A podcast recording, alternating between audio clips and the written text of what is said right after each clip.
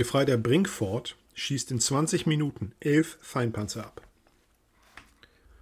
Deutsche Panzerdivisionen hatten im Westfeldzug 1940 die französischen Verteidigungsstellungen an der Maas durchbrochen, rollten rasch weiter nach Westen und treten so das im Norden stehende belgische Heer, das britische Expeditionskorps und die französische Erste Armee von der übrigen französischen Front.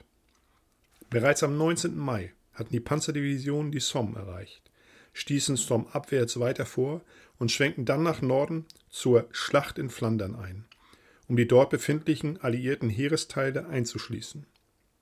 Während des schnellen Vordringens entlang der unteren Somme wurden zwischen Amiens und Abbeville zunächst nur schwache Sicherungen belassen und einige kleinere Brückenköpfe über die Somme für spätere Operationen gebildet. Die Franzosen und Engländer ihrerseits beabsichtigten, von Süden über die Somme nach Norden vorzustoßen, um sich mit den abgeschnittenen Kräften wieder zu vereinigen. Sie setzten wiederholt starke Panzerangriffe an und versuchten, die deutschen Sicherungen an der Somme zu durchbrechen. Am 27. Mai 1940 befanden sich in dem nur schwach besetzten Brückenkopf südlich der Stadt Abbeville Teile des Infanterieregimentes 25 Mott.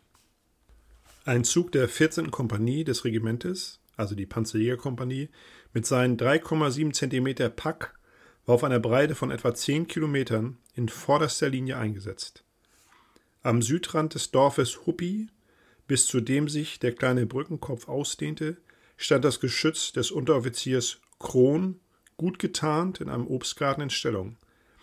Richtschütze an der 3,7 cm Pack war der Gefreite Hubert Brinkford. Um 5.12 Uhr ist vor der 14. Kompanie, also Pack, entferntes Motorengebrumm und Klirren von Raupenketten zu hören. 5.20 Uhr.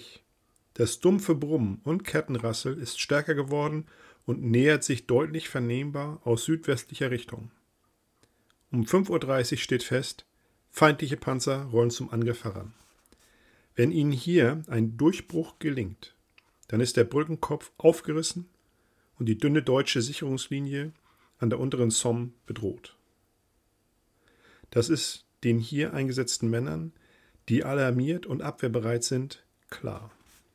5.35 Uhr. Die Bedienung am Geschütz des Unteroffiziers Kron kauert gefechtsbereit hinter ihrer 3,7 cm Pack. Unteroffizier Kron beobachtet durch das Doppelglas.